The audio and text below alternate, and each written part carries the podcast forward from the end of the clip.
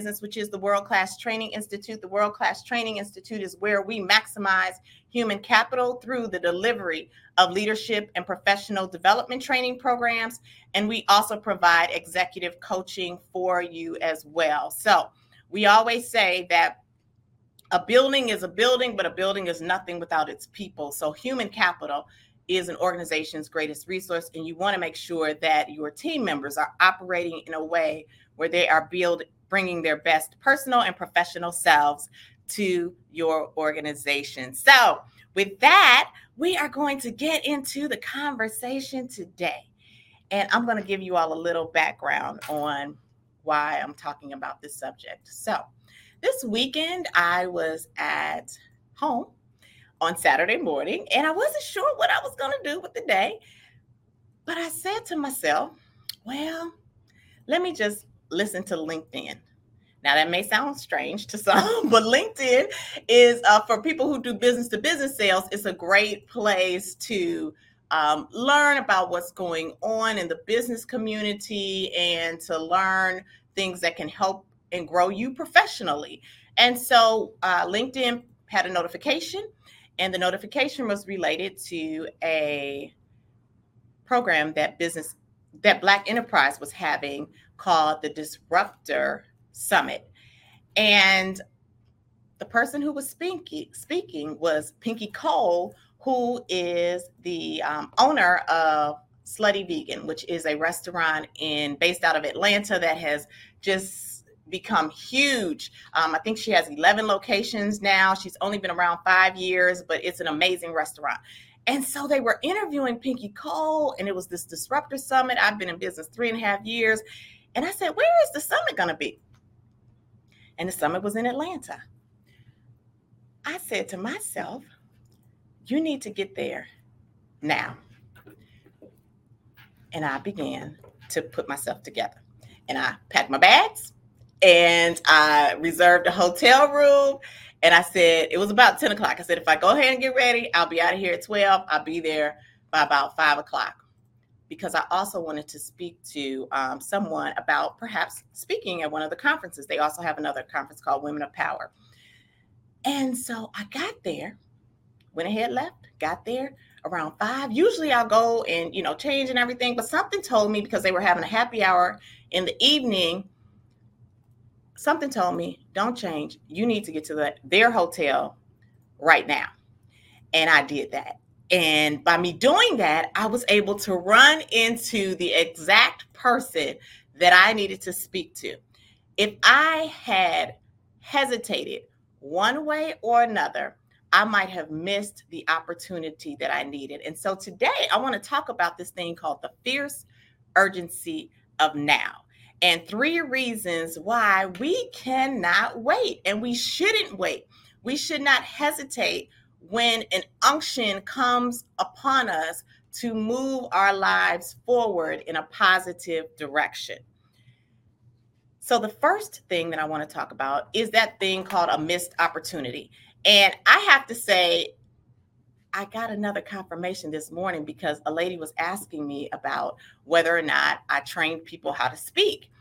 And I said to her, You know, you're the second person who's asked me to do that.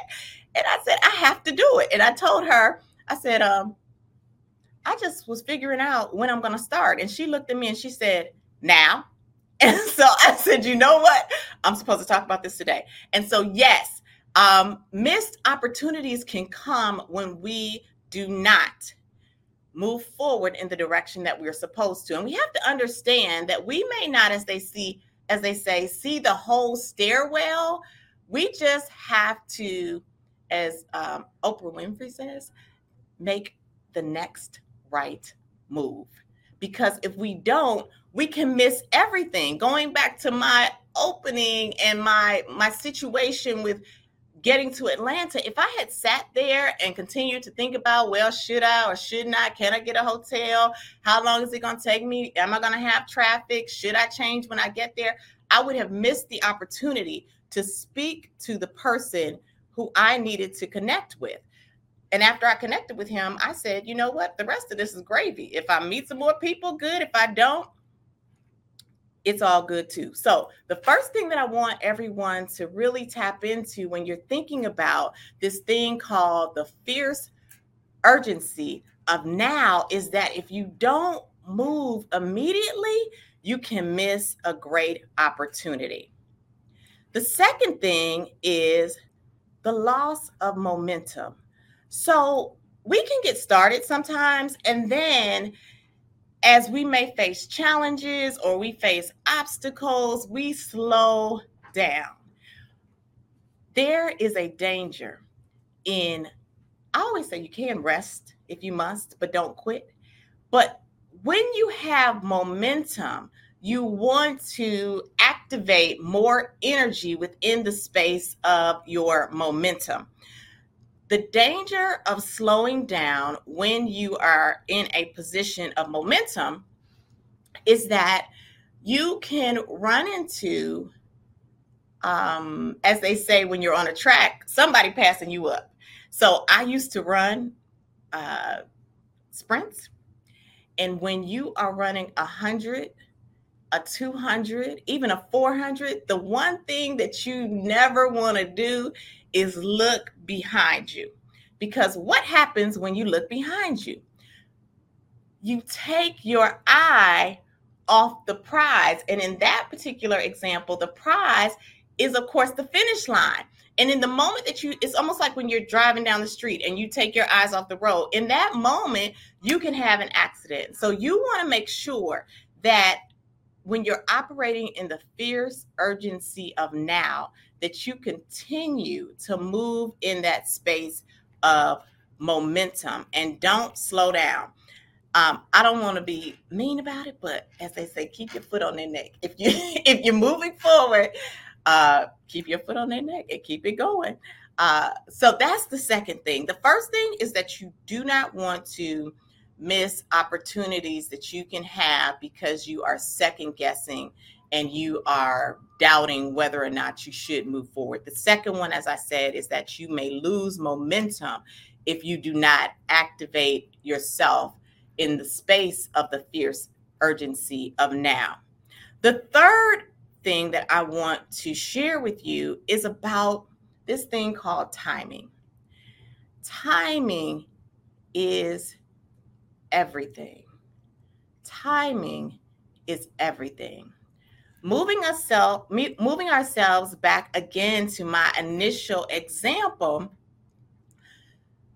if I had chosen to go and get dressed, or if I had chosen to um, do something other than continue to move myself forward, that hundredth of a second between um, me meeting the person and having the conversation with the person who I needed to talk to and not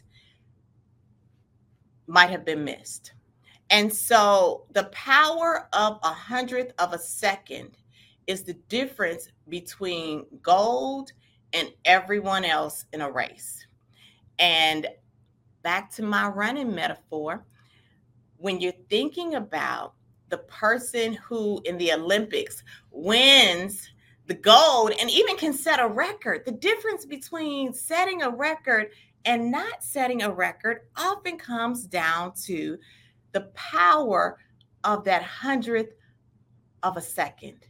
And so, as we are thinking about living our lives and making sure that we maximize every moment of our lives, we have to understand the significance of timing. Now, for a moment, I'm going to shift what I just said about timing in the space of moving forward to the understanding of timing in the space of patience. So, while we've been talking about the fierce ur- urgency of now and understanding that we need to move when the unction of the spirit tells us to move, we also have to understand the importance of patience when we are running our race. And so this is the other piece that I want to share with you as I um, as we transition through our conversation today. And if anyone wants to um, call in and share you can. Our request, our, our phone line is 615 242 7760. That's 615 242 7760. If you want to share any time when you perhaps uh, moved in the way that you needed to move, and if you had not, it, you might have missed an opportunity or you may have slowed down when you shouldn't have. So that's the first piece. Now, as we transition and think about timing from kind of the the, the counter side, uh, we want to think about patience as we are running our race. And this is one where I have to say, uh, I'm always growing in because I want it now. I don't want to wait. I'm not even the person who, when, when I call a phone, uh, a customer service line, and they say that you want to go to the chat, I don't want to go to the chat. I want to talk to somebody, and I need to do it now because I want to get whatever it is that I'm trying to take care of, taken care of in that moment. However, what I have learned in business is that patience is truly a virtue. And as we are building our professional selves, we have to recognize that while we're in the space of, hey, I want to get this done now, here, the way I want it, that on the other side, there's something called a system at play. And so part of that system, and I'm going to speak from my perspective as a business owner, from part of that system are um, comprises other things that may be going on with my uh, potential customers organization uh, there may be other things related to the timing of the year. For instance, I'm dealing with one customer uh, that has a new business year starting in July, so we can't do business until July 1. Um, there may be other things that are at play on their team that I have to consider. And so, understanding that as we're running our race, we want to be steady, but we do have to exercise a high degree of patience. For those people who are working in a business environment, you may be an employee for someone and you may be thinking, you know what, I've been working here, I should be promoted. Why are they overlooking me for this particular job? I'll say, as someone who's also worked in the corporate space for years, you are always being interviewed, even when you think you are not. So just because a potential promotion hasn't happened or a potential um, employer in another department hasn't called you to the space of interviewing or being able to uh, move into a new position doesn't mean that you're not being considered. And I even heard um, one pastor say recently that we have to understand that conversations are happening in, about us often in rooms that we are not in. And so, again, back to this idea of thinking that, you know, no one said anything or I haven't gotten the answer that I wanted to get. Sometimes they're having conversations about bringing you in, or they're having conversations about how you may work within the the fold of the organization when you're not in the room. So we always have to consider not only the idea of all of the things that we want, but also what else may be going on and that we are operating within the space of this thing called a system. So, as we are um, really moving ourselves forward and leading our lives and leading our teams, if we are supervisors, please make sure to remember that it's not just about what we want in a moment, it's about, a, as I say, the whole being greater than the sum of its parts. So I hope that has resonated with someone today as you are, um, again, remembering the fierce urgency of this thing called now, but also operating within the space of patience as you're running the race towards becoming greater and better. And I want to also leave you all with one other piece of advice as it's um, as it relates to momentum and carrying ourselves forward in a um, in a business setting. Relationships and your network matter.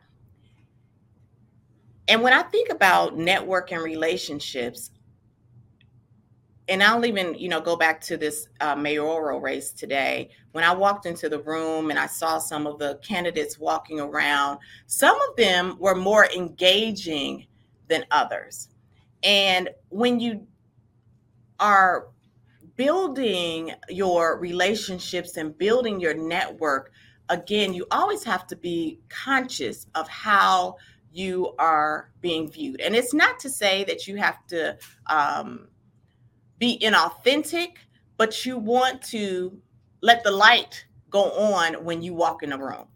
And um, it doesn't take you being someone who's um, overly pretentious, but it does take you being alert. So I want to also um,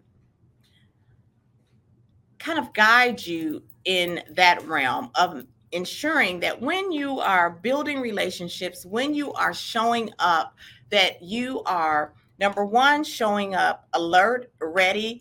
Uh, I overheard one of the mayoral candidates, his his name was misspelled, and kind of the way that he um, talked to the lady and told her about that was a little short. And so, again, not knowing who all is voting, he probably should consider his manner so that um, so that he can be seen in a light as somebody who is approachable. Because for me, I was like, mm, I don't know if he's to be nice if he uh, takes over this this role. So that's something that we have to pay attention to. And the other piece about the networking and about the building relationships, as we're building relationships, we want to um, not just build relationships so that we can get to a certain place or so that we can um, reach one particular objective.